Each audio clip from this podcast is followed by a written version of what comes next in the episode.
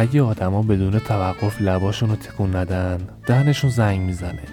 البته فورد بعد از چند ماه مشاهده و تفکر عمیقتر این تئوری رو کنار گذاشته بود و به این نتیجه رسیده بود که اگه آدما بدون توقف لباشون رو تکون ندن مغزشونه که شروع می‌کنه به کار کردن.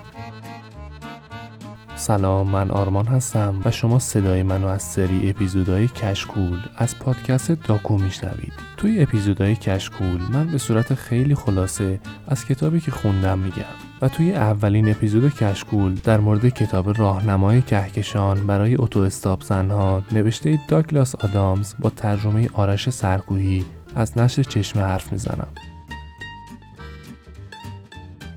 کلیت کتاب به صورت تنزه و داستان توی آینده اتفاق میفته از مجموعه داستانهای سورئالی که خیلی هم طرفدار داره. یه داستان پست مدرن با درون مایه تنز که سرگرمتون می‌کنه و گاهی هم خنده تلخی رو روی لباتون میاره این کتاب به صورت مجموعه کلیه که چهار جلد دیگه هم ازش منتشر شده که حالا داستاناشون به هم پیوسته نیستن. داستان این کتاب با یه حادثه شروع میشه. یعنی داستان تصویر اولیه‌ای که به شما میده اینجوریه که شخصیت اصلی داستان جلوی لودر خوابیده و نمی‌ذاره که خونش رو خراب کنن. مأمورین می‌خوان برای ساختن یه بزرگراه بین کهکشانی خونه شخصیت اصلی داستان رو که آرتور دنت باشه رو نابود کنن و اتفاق میفته و بعدم کل کره زمین نابود میشه.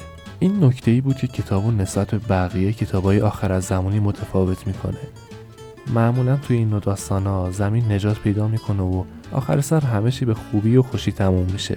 در صورتی که اینجا کره زمین همون اول داستان دود میشه میره پیکارش یا به قول نویسنده تنها اثری که از زمین میمونه جمله که در مورد زمین توی کتاب راهنمای کهکشان چاپ شده. بیشترش چیز خاصی نیست. بعد این حادثه آرتور با دوستش که یه سیاره دیگه هم هست و خود آرتور اینو نمی‌دونه میرن به مسافرت بین کهکشانا. حالا که اینجا رسیدیم بذار بهتون بگم که اصلا اتو استابزن چی هست. به گفته مترجم معنی دقیقی توی فارسی برای این واژه وجود نداره. اما در کل به کسایی که با یک کوله پشتی و حداقل وسایل و هزینه ها لب جاده راه میفتن و به مسافرت و خوشگذرونی و نمی‌دونم اولین ماشینی که میاد سوار میشن و سعی می‌کنن با حداقلا سفر کنن و خلاص خوش بگذرونن میگن اتو استاپ زن.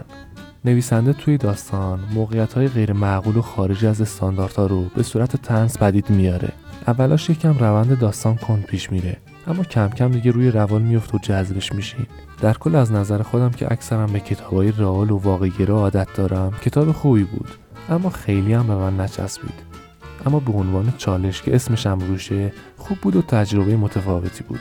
اگه از داستانهای سورئال و پست مدرن خوشتون میاد این کتاب رو از دست ندین. پیشنهاد می‌کنم کارهای خلاف عادتها و سلیقتون رو گاهی تجربه کنید و در آخر ممنونم که با من بودین.